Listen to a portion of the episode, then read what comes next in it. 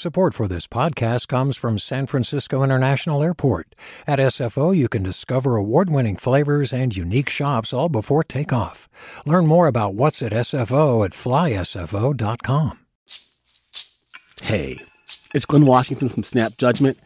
And if you love what you're hearing, and I know you love what you're hearing, please consider becoming a KQED member get special access to cool events, behind the scenes footage, and so much more. Plus, you'll sleep better at night knowing you did your part for the community you depend upon. It's in you. Please be in it. Visit donate.kqed.org slash podcasts to sign up now. That's podcast with an S. Thanks.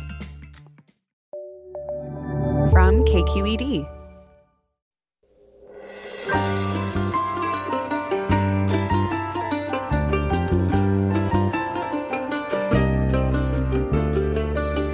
From KQED Public Radio in San Francisco, I'm Mina Kim. Coming up on Forum, the number of unaccompanied children crossing the U.S.'s southern border has increased dramatically in recent weeks, overwhelming immigration authorities as well as organizations that house and care for them. The situation is a test for President Joe Biden, who promised a humane response to immigration compared to the Trump administration. Meantime, Republicans are seizing on the situation to attack Biden's policies. We look at how things are playing out politically and how unaccompanied minors are being treated at the U.S. border. Join us.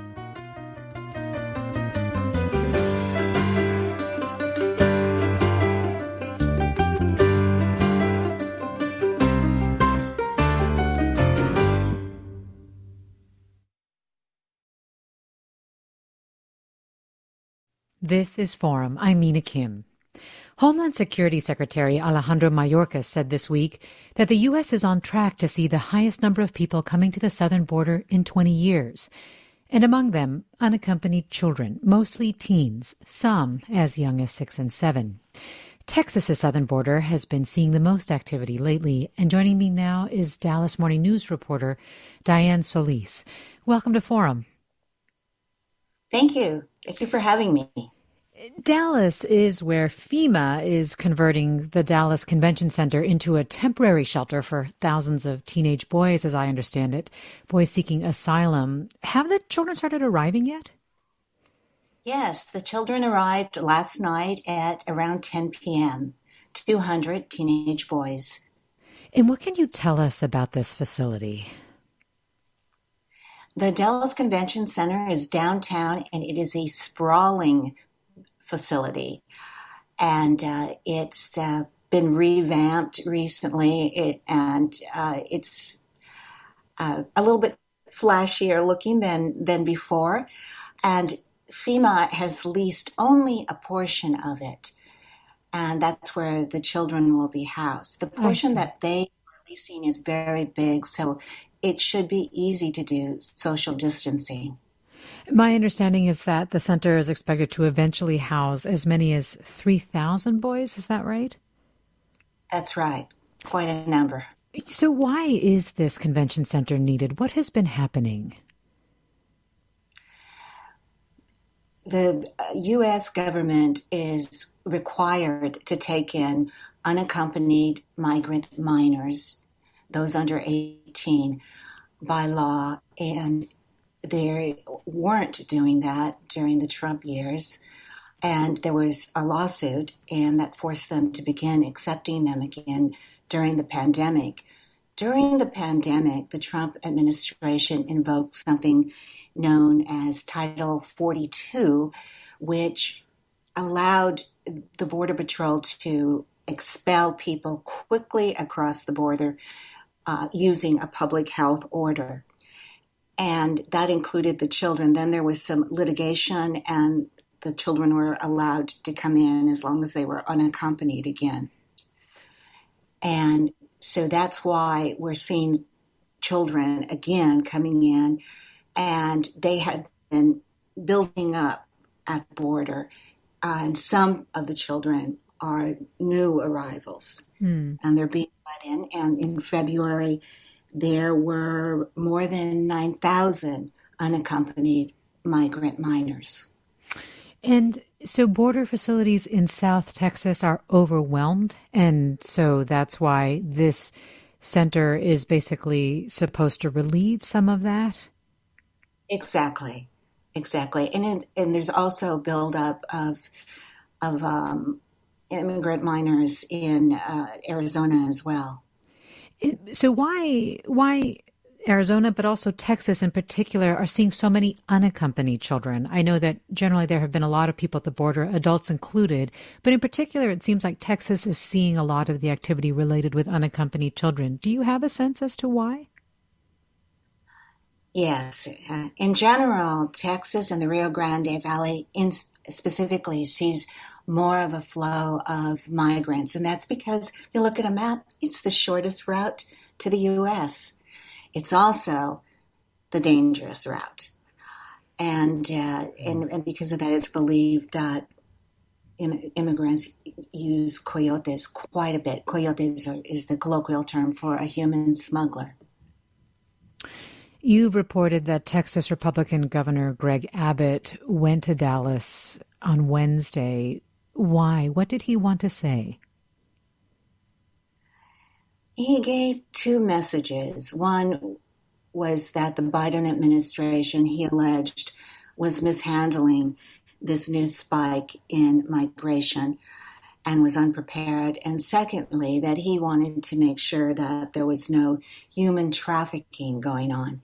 Human trafficking is a very different legal charge from, than human smuggling.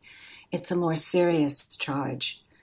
And the irony is that those children arrived to to uh, Texas precisely because of an anti-trafficking law that's been on the books for several years, and that says migrant children traveling solo should have special protections and and should be handled uh, carefully and placed into shelters that are licensed and they are in the custody of Health and Human Services, a different department than than uh, the Department of Homeland Security. So then, are you saying that you don't believe that that human trafficking or that these children are being subject to human trafficking to the extent that that the governor is suggesting, or? I think human trafficking has gone on in the past, and we know of cases. Uh, but I don't know of any specific cases involving these children yet. Mm. It, it, could rise to to that level of severity. Um, uh, there are, of course, uh, cartels uh, in the uh, along the Gulf Coast of Mexico, and that's the route that many of these children have, have taken. And many adult migrants take that route as well. Again, we're talking with Dianne Solis, immigration and social justice reporter for the Dallas Morning News. And we're talking about the influx of unaccompanied children at the southern border and focusing on Texas at the moment. What are Democrats saying about the governor's call and the governor's visit to the to the Dallas facility? They too have two messages. One is welcome to the children, and secondly, they they allege that Governor Abbott, a Republican, is trying to deflect the limelight and the criticism over his handling of the Texas freeze and the powder power outages here, and and the fact that uh, many people actually died. And so they're saying that he's focusing on this because he's sensing a political opportunity. Just so that I understand a little bit better, uh, Governor Abbott suggested that President Biden is enticing children to make the trek. He specifically used the word enticing. In your reporting, do you think that that's fair?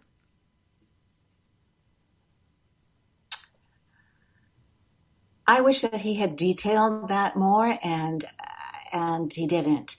And um, if he meant that there was poor communications then he should have said so. And there are others that have made that point that when the Biden administration has said that uh, the board uh, that uh, now is not the time to come, that that implied that perhaps later on there will be a time to come, and you know that that is something that even uh, uh, nonprofits have said. You know that, that that the communication could have been clearer on that point.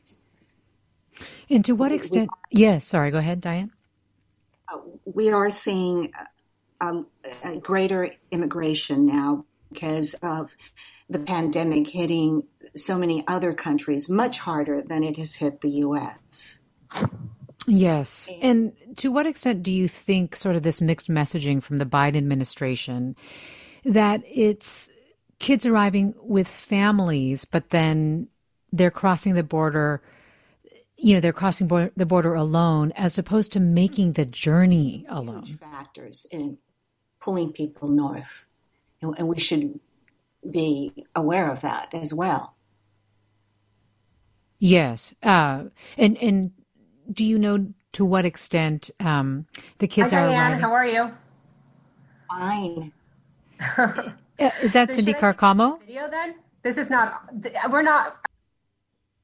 I believe Cindy Carcamo is joining us, immigration reporter for the LA Times. But Dianne, I just wanted to repeat my question to you. Do you know to what extent kids are arriving with families and then crossing alone, or they're making the journey alone?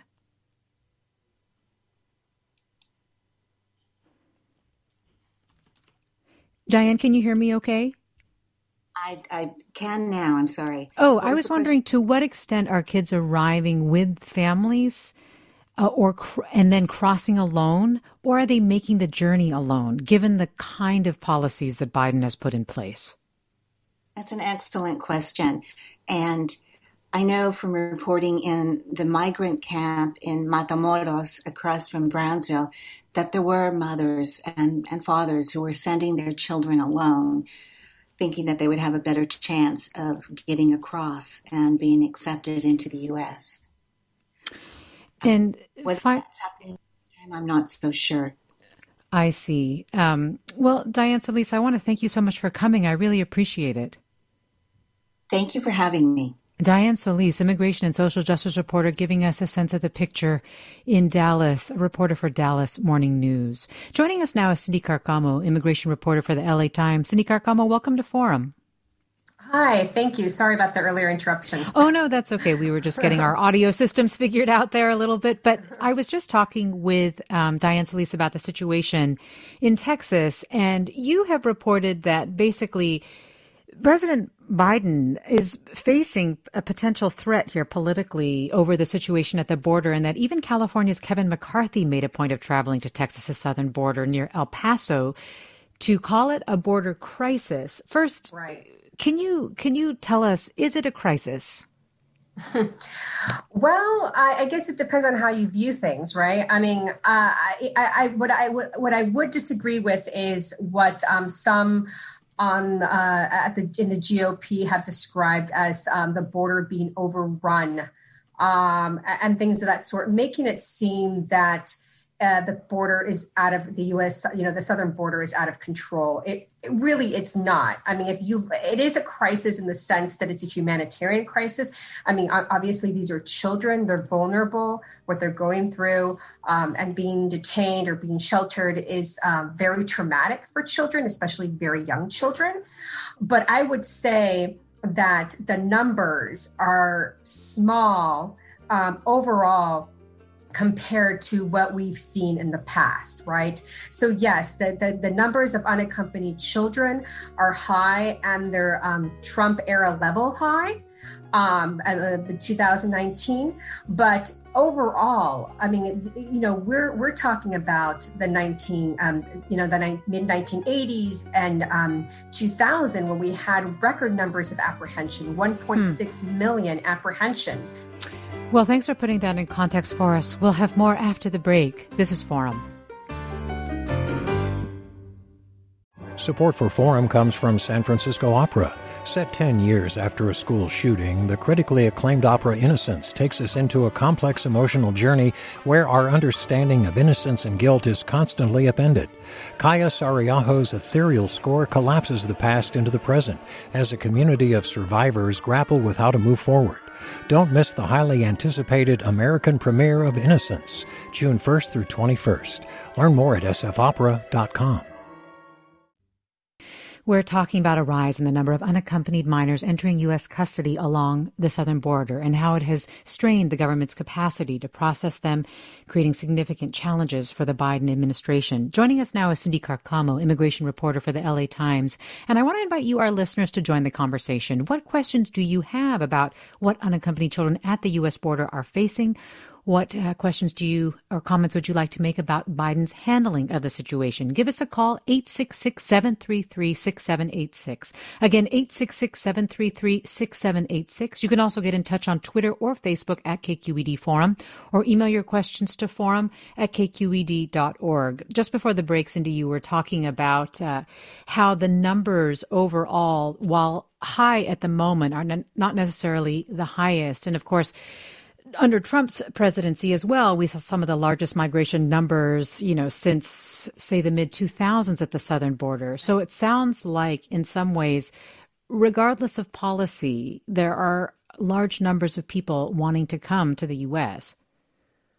Right, there is. Um, there is, uh, you know, large numbers of people wanting to come to the U.S. That there's definitely that. You know, uh, uh, it's a different kind of migration though than we've seen in the past. You know, uh, in the '90s and '80s, a lot of it was single young men uh, from Mexico who were um, it was more of a pull factor that were lured in by by jobs uh, and, and and and pulled uh, pushed by the economic factors in in their in their um, hometowns and their and their countries of origin. But now what we're seeing is different. You know, uh, the the people who are coming, it's more of a push factor where you have um, people who are dealing with really violent situations in their countries of origin, um, primarily in Central America, Guatemala, Honduras, and El Salvador. And um, you know a lot of these people have a good portion of them have asked or want asylum and they think they qualify for asylum. And and for for a while there they, they were doing it the right way. They were going to ports of entry um, asking for asylum uh, which is well within um, international and united states law. Um, but um, you know, obviously during the Trump administration, that all changed. He implemented a lot of policies that made it virtually impossible for um, people to uh, be granted or to even have a shot uh, at asylum. And and i think people forget that right now we have title 42 so basically it, the, the the border is is closed to most people. Um, you know title 42 is like a rarely used 1944 public health authority that gives administration allows them to basically expel people uh, without any kind of due process, um, allow them to expel them out of the U.S. So they don't even have a shot to ask for asylum. The, the, you know, with unaccompanied children, Title 42 has been lifted, but I think people forget that um, this is something that has stopped a lot of people from coming to the U.S. Hmm. I should note that the ACLU has filed a suit challenging Title 42. I believe that was last month. Um, and I'm not exactly sure where that litigation is or where it is in process, but my understanding is they are trying to decide whether or not to press a judge to halt those expulsions that you're talking about under Title 42. But as you say, right. children are an exception here. And right. uh, I was asking Dianne Solis this question that Holly is writing in with. Holly writes, the Texas entry route might be the shortest and one that coyotes use the most to bring people in, but why are the kids unaccompanied? Do parents send the kids to have a better life and think the coyotes will help protect the kids on the way here? Please explain why they're coming without adult family members. Do you also have insights into this, Cindy Carcamo? Yes. Um, you know, I think there is a misconception that unaccompanied children are just making the journey by themselves. And uh, obviously, that's not the case. Um, you know, obviously, I, most times they are accompanied by a family member, someone who's kind of like a de, a de facto parent. Um, you know, we're seeing cases where people are coming with uncles or aunts who helped raise them uh, after their mother or father, um, you know, left the U- left to come to the U.S., left them behind. I mean, I'm just talking some of the cases. And and um, and you know these these family members are are really parents for all purposes for most purposes for these kids. I mean they're seen as a person that's protecting them. When they come to the us though like i just heard about a case where an uncle and a little boy came to the us and they were asking for asylum.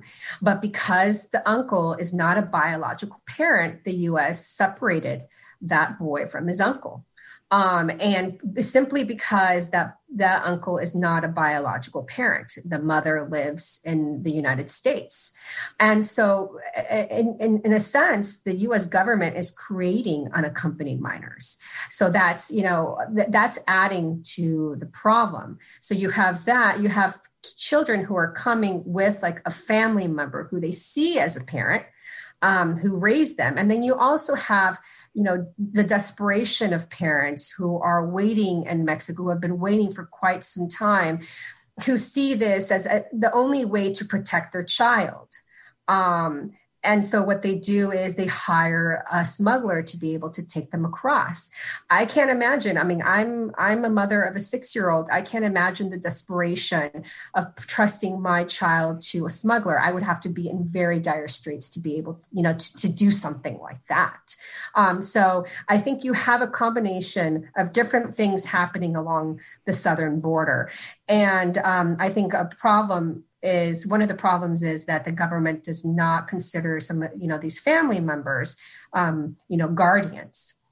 And in a sense they'd separate them and make an unaccompanied basically it's like uh, it's a problem because these children really aren't unaccompanied you know but they become unaccompanied once they're separated. Well if you hear the Biden administration discuss some of the challenges that they're facing, they will say that it's because the Trump administration has left them with a dismantled and very unworkable system. Do you think that that's true? Like a gutted system, Cindy Carcamo. Sorry, Cindy, can you hear me?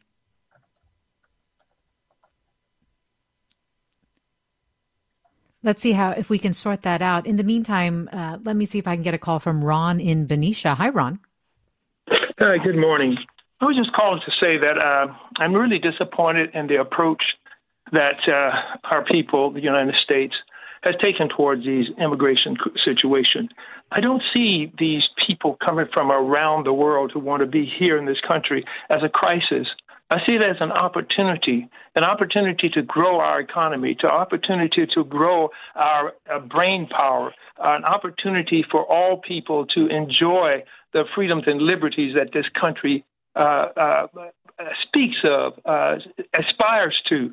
I'm disappointed that uh, we don't see how these our Christian ethic is being distorted and and and and, and uglified uh, we uh, who call ourselves Christians, uh, this this ethic that Jesus taught is not being practiced anymore. We care only for ourselves and not for not for those who cannot help themselves.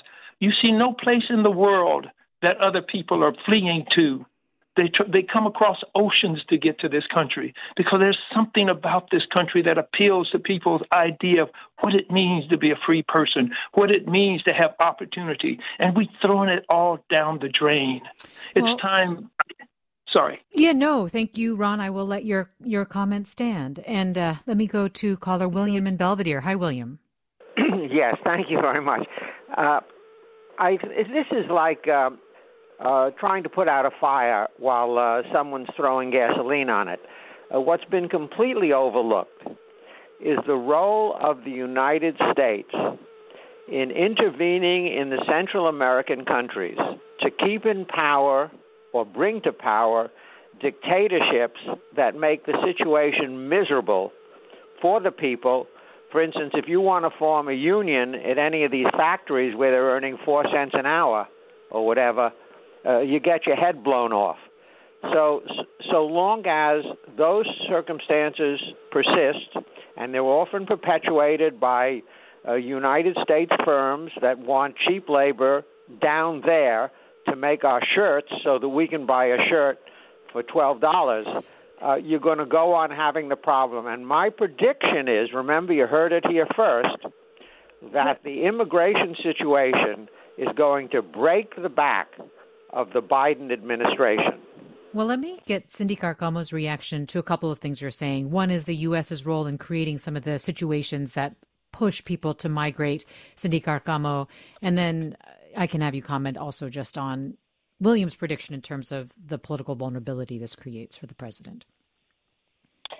Right. Well, yes. I mean, the U.S. is notorious for knowing for for for um, intervening in other um, countries. I mean, you saw this in the 1980s in El Salvador, also, um, eh, you know, in other places in Central America, in regards to uh, you know getting involved in the civil wars. Reagan did, for instance, uh, funding um, and trying to get rid of the the um, you know, socialist presence in Central America, what that created was an exodus of people. I mean, you destabilize a country, people are going to leave. So, I mean, that's what happened people came here um, to the United States during the 80s, um, during those civil wars in Central America. And, um, you know, we're, we're, we're, sort of seeing it now too, because what, what that did was, I mean, it's com- long and complicated, but what that did was, you know, it also created, um, you know, there were gangs that were formed here in Los Angeles specifically, uh, MS-13. It's it's an LA gang. Uh, uh, a lot of it uh, Salvadoran. Um, you know, people were born in the U.S um, but uh, these gangs, uh, these gangs, and um, in the 90s, in the late 90s, when we started deporting a lot of these people to Central America, it only made the situation worse, and you be- these these local LA street gangs became international. Um, criminal organizations, um, which is one of the reasons why we have this instability now in Central America, where you have neighborhoods that are dominated by gangs, and people flee that. They're fleeing extortion, they're fleeing kidnappings. Um, you know, obviously not everyone, but a good portion of them are, and this is something that's been studied by different um, international organizations looking at the push factors. So this, right. this, this, this, what we're seeing now is not something that's happening in a vacuum. It comes, it's a long time coming, and there's history behind it, and there is U.S. intervention behind that. And Republicans are really sensing a political opportunity here because border security right. is such a powerful motivator among the base. So, do you think Williams right that that this is a real path to to 2022, for example? Right. Yeah, I think I think he does have a point. Um, you know, Republicans are seizing the moment. I mean, they're you know you they're they're trying to um, you know take advantage of the optics right now at the border. Now, I'm not saying that it's an ideal situation. Far from it. I mean, you have children who um, are coming, are, you know, are here who are in, in situations that they should not be in. The numbers are rising. Yes but it is not the crisis that they're making it out to be. Um, you know, you, you, the border is not being overrun. Most people are not allowed to come in. Um, you know, so I, I, I just think it's interesting because in 2019, when you had 977,000 apprehensions under the Trump era, under the most draconian um, immigration restrictionist era where they did everything they could, all the rhetoric, the enforcement, the policies, everything. You still had high numbers mm. of people being apprehended at the border. So I don't understand the whole idea of deterrence. You know that they think that deterrence is key of trying to send a message to Central America. We've seen that it doesn't really work all that well. And again, Cindy Carcamo is immigration reporter for the LA Times. Neha Desai is with us, Director of Immigration at the National Center for Youth Law. Thanks so much for joining us, Neha Desai. Thanks so much for having me. I understand that you've been able to visit and interview the children right now um, who are at various sites, especially in Texas. Can you tell us where you were and can you tell us how the children are doing? Sure. So last week, my colleague Leecia Welch and I um, conducted Flores site visits at the Donna Processing Center and Carrizo Springs, the influx facility in Texas, um, and we spent our time there interviewing children. Um, what we heard directly from the children at Donna in particular reflected what we know, which is that the facility is dramatically overcrowded and that children are spending far longer there than they should. Um, we spoke with children that were scared and confused. They had no idea why they were there, where they'd be going next. Um, some of them hadn't had contact with family, hadn't had an opportunity to even be outside, um, and were unable to be with their siblings. Um, I do want to say, though, that the White House has, has fully acknowledged all of this and has said unequivocally that this is not appropriate. And from what we've seen so far, both the White House and the respective agencies are doing everything they can to swiftly address these conditions. So you believe the Biden administration is doing enough to try to follow the law that we were discussing earlier, which requires within 72 hours for Customs and Border Protection to move unaccompanied children to the Office of Refugee Resettlement, a, a shelter, more of a, a shelter that can handle having children there long term and allow them to have more activity and so on? There is no doubt in my mind that the Biden administration is committed to humanely addressing the humanitarian situation that we're now facing. I know that the agencies and the White House have been working tirelessly to address this. Um, and in fact, they have moved forward on a number of recommendations that we and other advocates have been really um, encouraging for many months. And, and these include joint processing centers at the border, making it easier for sponsors to come forward and not have fear of enforcement actions, um, expediting reunification, intensive case management, and other specific actions to expedite releases. So I do believe that they are, are taking a number of steps. And remind us how this system is supposed to work, just so that we can better put in context, for example, the Dallas Convention Center right now and why that is being opened up. Yeah, absolutely. So, just to clarify who we're talking about, unaccompanied children are children who are arriving at the border without parents or legal guardians, and they're seeking protection. And as was already mentioned, the government is legally obligated to ensure that these children are safely, humanely treated, and released to sponsors as quickly as possible. So, there's a three step process that is supposed to occur. Now, first, children are picked up by border agents or presented at a port of, a uh, port of entry at, what, at which point they're detained by Customs and Border Protection, CBP. From there, they're supposed to be transferred within 72 hours to the Office of Refugee Resettlement. Once they're in the Office of Refugee Resettlement, they're supposed to be housed in facilities that are licensed, state licensed by child welfare authorities, and then they are held there until they can be released to sponsors who are typically family members here in the United States. And the majority of unaccompanied children arrive with a sponsor to whom they can be released, often um, even a mother or father but if not that then an aunt uncle cousin etc there there are many different um, situations to which children are released, but typically family. So then, right now, the issue is that there aren't enough state licensed shelter spaces, in part because of COVID 19 restrictions that require social distancing and, and smaller capacities?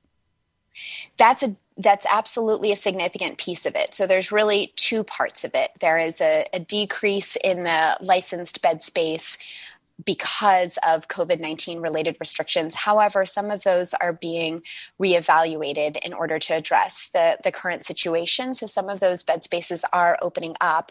Um, so, simultaneously having a reduced capacity and an increased number of children entering has led us to the moment that we're in right now. Um, but just to say, and I know this was mentioned previously, you know, we are not seeing unprecedented numbers. Um, this is really a situation that the country has seen before, certainly not during a pandemic, but this is a challenge that I think we can meet. Again, we're talking with Neha Desai, Director of Immigration at the National Center for Youth Law and co-counsel for Flores and Flores versus Reno. Also, Cindy Carcamo is with us, immigration reporter for the LA Times. If you have questions about what unaccompanied children at the U.S. border are facing or want to comment on how Biden is handling the situation, call us 866-733-6786. Again, 866-733-6786. You can also get in touch on Twitter or Facebook at KQED Forum or email us forum at kqed.org. I'm Mina Kim. Stay with us. We've all got those parts of our house where the internet just won't go. Well, if you had wall to wall Wi Fi from Xfinity, you could worry less about dead spots. Because with wall to wall Wi Fi from Xfinity, you get fast speeds, reliable connection in every room, and power for all of your devices, even when everyone's online. That's wall to wall Wi Fi only with Xfinity. Restrictions apply, not available in all areas, actual speeds vary. Welcome back to Forum. I'm Mina Kim. We're talking about the influx of unaccompanied children at the southern border with Cindy Carcamo, immigration reporter for the LA Times, and Neha Desai, director of immigration at the National Center for Youth Law. You, our listeners, are with us as well. And uh, I want to invite you to join the conversation at 866 733 6786 with your questions and comments. Again, 866 733 6786. You can also get in touch on Twitter or Facebook at KQED Forum or email your questions to forum at kqed.com And Cindy Carcamo, in terms of trying to come up with additional shelter spaces, there are sites in California that are being considered, correct?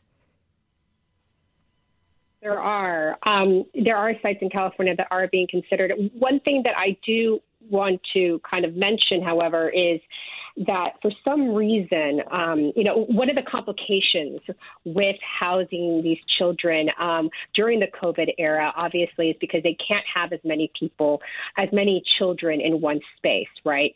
Um, but in, in addition to that, you know, so these are children that, be, that are being sent to to facilities all over the country. Each facility has their own um, you know, way of doing things in regards based on the local guidelines when it comes to, um, you know, distancing and, and how they're dealing with COVID. And in addition to that, they also have the federal guidelines on how they're do, dealing with COVID. I know that the administration is trying to, um, you know, rejigger some of that. Um, but we're also seeing very strange things. And, and one thing that I'm still trying to get the, the, to the bottom of is that you're having children having to quarantine by themselves in a, in, in a room by themselves for 14 days. Uh, without interaction from other children or anyone else, really. I mean, obviously they're fed, but um, I mean that that leads to a lot of questions as to the mental health of these children. Um, you know, can you imagine a five year old by themselves in, in, a facility in one room, just given crayons and paper and nothing else, and no other human contact except for once in a while because they have to quarantine? Um, and so, so that leads to a lot of questions. Obviously, we have these public, you know, we have to think about public safety, but also the mental health of this, these children and the trauma that they go through is, is something that we, we should be talking about and, and should be considered um, um, with this administration. Well, Anthony writes 3,000 boys to be held in the Dallas Convention Center. For how long? Under what conditions? Can they see the sun? Can they get exercise? What kind of diet do they have? How does this setting differ from a maximum security prison? Neha Desai, so if, if there's the Border Patrol facilities, right, where you can only have kids for 72 hours, and then you send them to licensed shelters, uh, that are um, overseen by the Office of Refugee Resettlement. Where does a site like the Dallas Convention Center fit into that?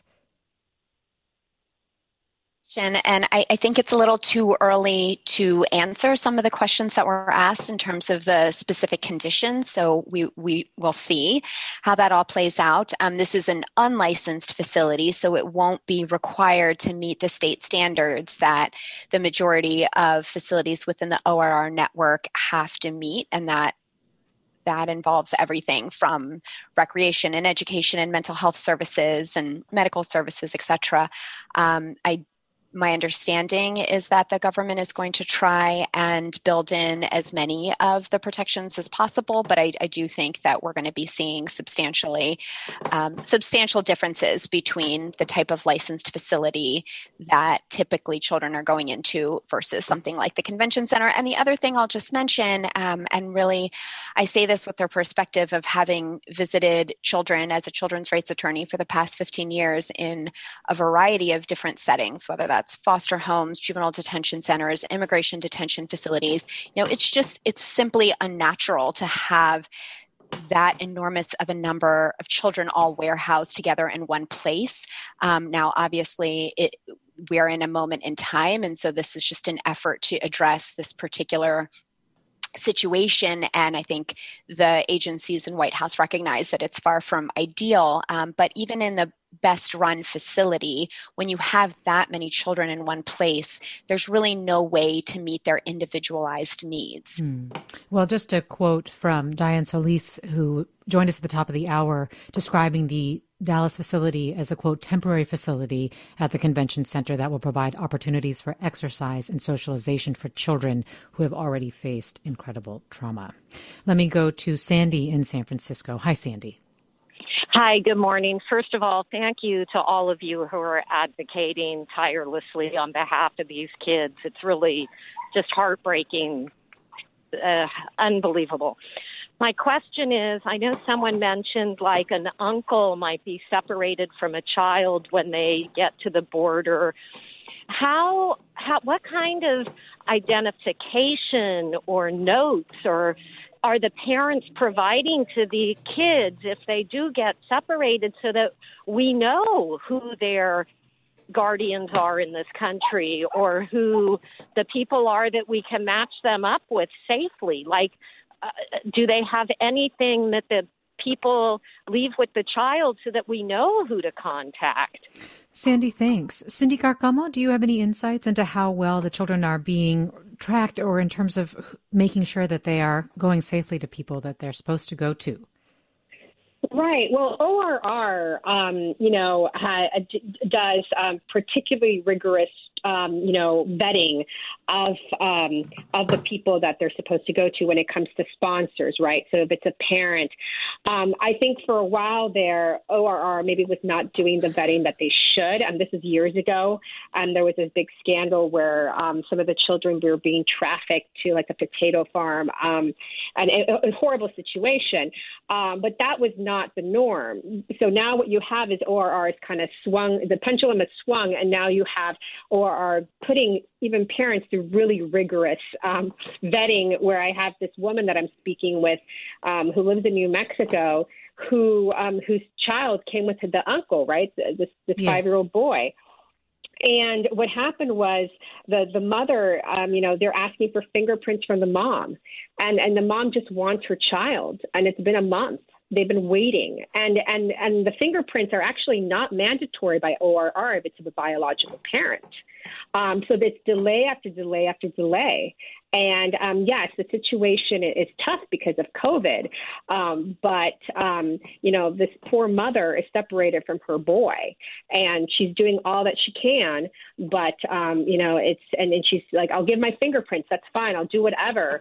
But the delays are just horrific. Mm. And um, it's heartbreaking to hear her talk about that. Well, Neha Desai, what do you think of that in terms of as an advocate for youth, in terms of some of the things that they're making this mother that Cindy's describing jump through? Because we did have this earlier question about how big a problem or how many of these children are subject to human trafficking.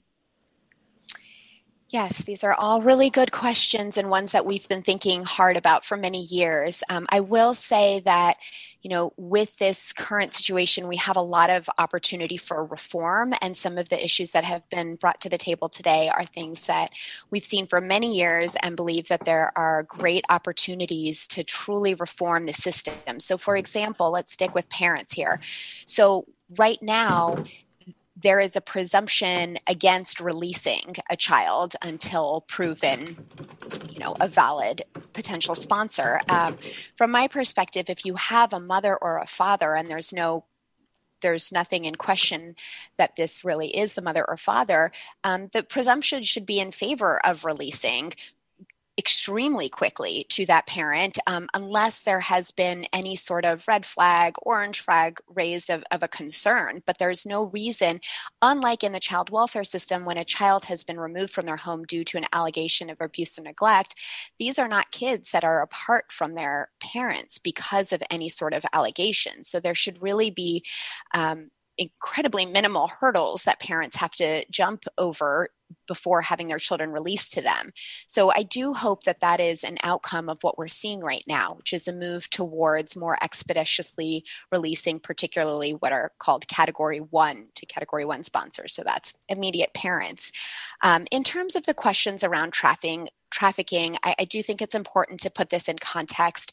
Um, it, it is true that there are traffickers that have in the past try to have children released to them, but it is an incredibly rare situation. And it's something that we've paid very close attention to over the years. And um, the egg farm situation was mentioned previously. That was really an aberration. And I think that um, developing policy all with an eye towards a very exceptional situation um, and then having some unintended consequences of prolonged custody for the majority of kids is, is really problematic. And so I hope that we can kind of move that pendulum back to the middle and, and make sure that we're, you know, taking, of course, all of the necessary precautions, but not doing so in a way that ends up um, really having some unintended negative implications for the majority of children in custody. Well, Britt asks In the child welfare system in California, heightened licensing rules have meant that there are fewer and fewer congregate care placements for children. Are these the same licensing rules that apply for unaccompanied minors? And is that part of the reason that there are limited beds? Neha Desai. Yes, I, I, just want to make sure I understand the question. So, yes, I mean, the, it is the same set of child welfare licensing standards that facilities in California um, have to go through. I, I don't think there is a link between that licensing process um, and our the current reduced capacity or uh, the current status of the capacity. Um, there are the state system is in a very different place than the federal system is in terms of the move away from congregate care facilities towards very small, ideally um, foster care settings in the community. And I do believe that this administration has an intention of moving away from large mm-hmm. congregate care facilities where kids in federal immigration custody are placed and moving towards these smaller foster homes, um, but that is a longer term process, and I believe it is underway. And it is certainly something that we strongly support. Well, Cindy Carcamo, just on a California note, of course, the Office of Refugee Resettlement will be under Health and Human Services, which would be run by Xavier Becerra, of course. And uh, he is expected to be confirmed fairly soon. What do you think his approach will be? Cindy his approach will be. Uh, uh, yeah, can you hear me? I can hear you now. okay. Okay. Okay. Sorry. Um, yeah, I really can't say. I really don't know what his approach will be. Um, what I, what I can say is, and I, I think it's worth noting, noting, and one thing that I didn't get into in the story that I wrote, the Q and A, is that the the what you know the government has known department of homeland security has known that the demographics of people coming uh, to the u.s mexico border has been shifting for quite some time. I mean 2014 we saw a huge number of you know, unaccompanied children coming to the border. Um, it's you know it's no longer you know mexican uh, young men coming.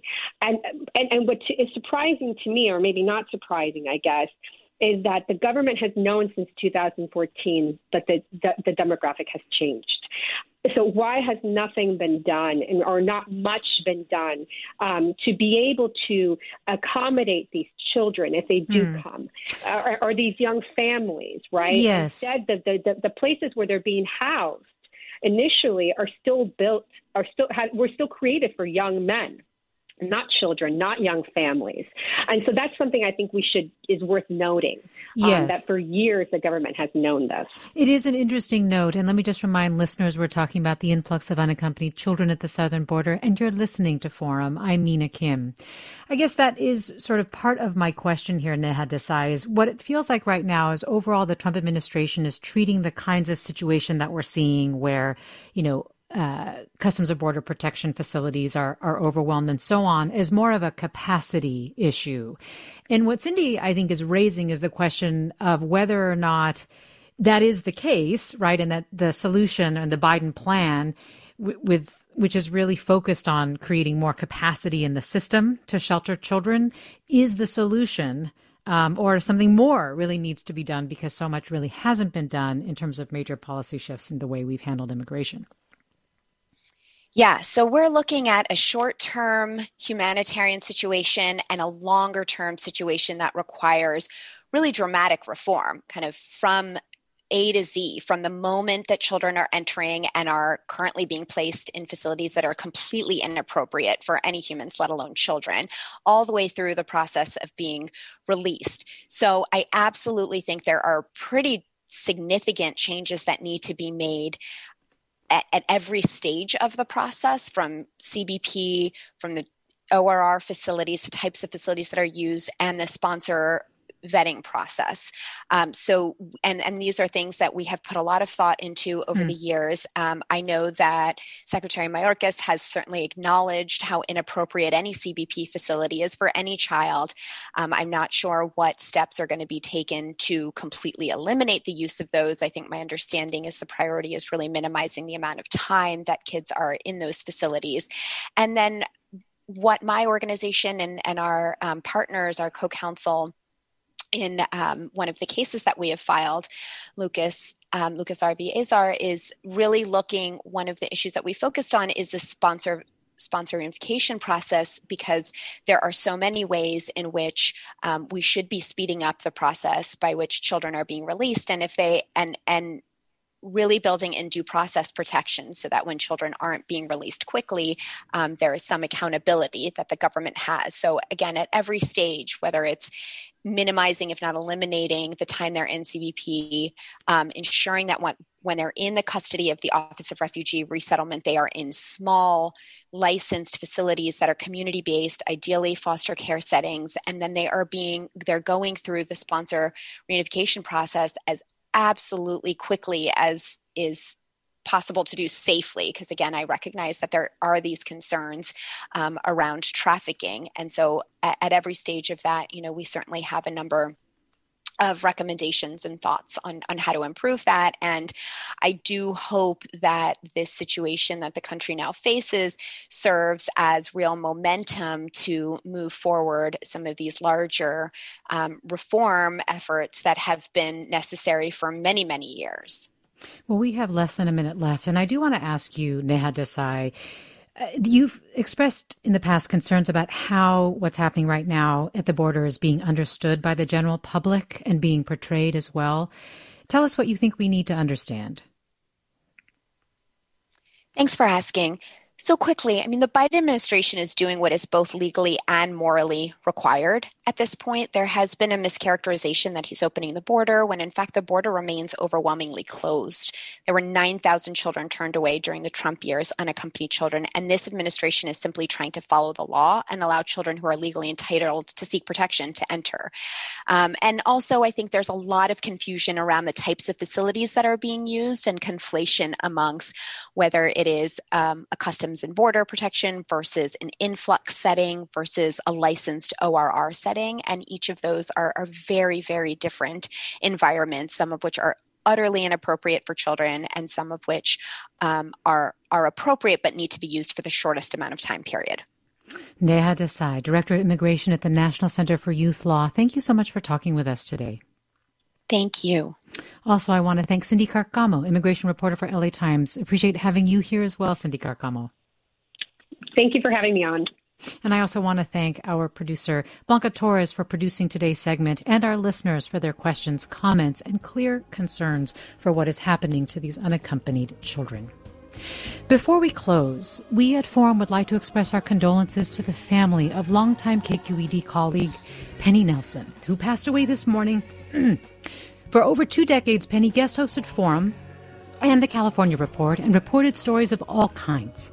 KQED's Chief Content Officer Holly Kernan shared this morning that Penny was adventurous and had a love of life that was infectious. This song, Anthem by Leonard Cohen, was one of her favorites. That's how the light gets in. That's how the light gets in.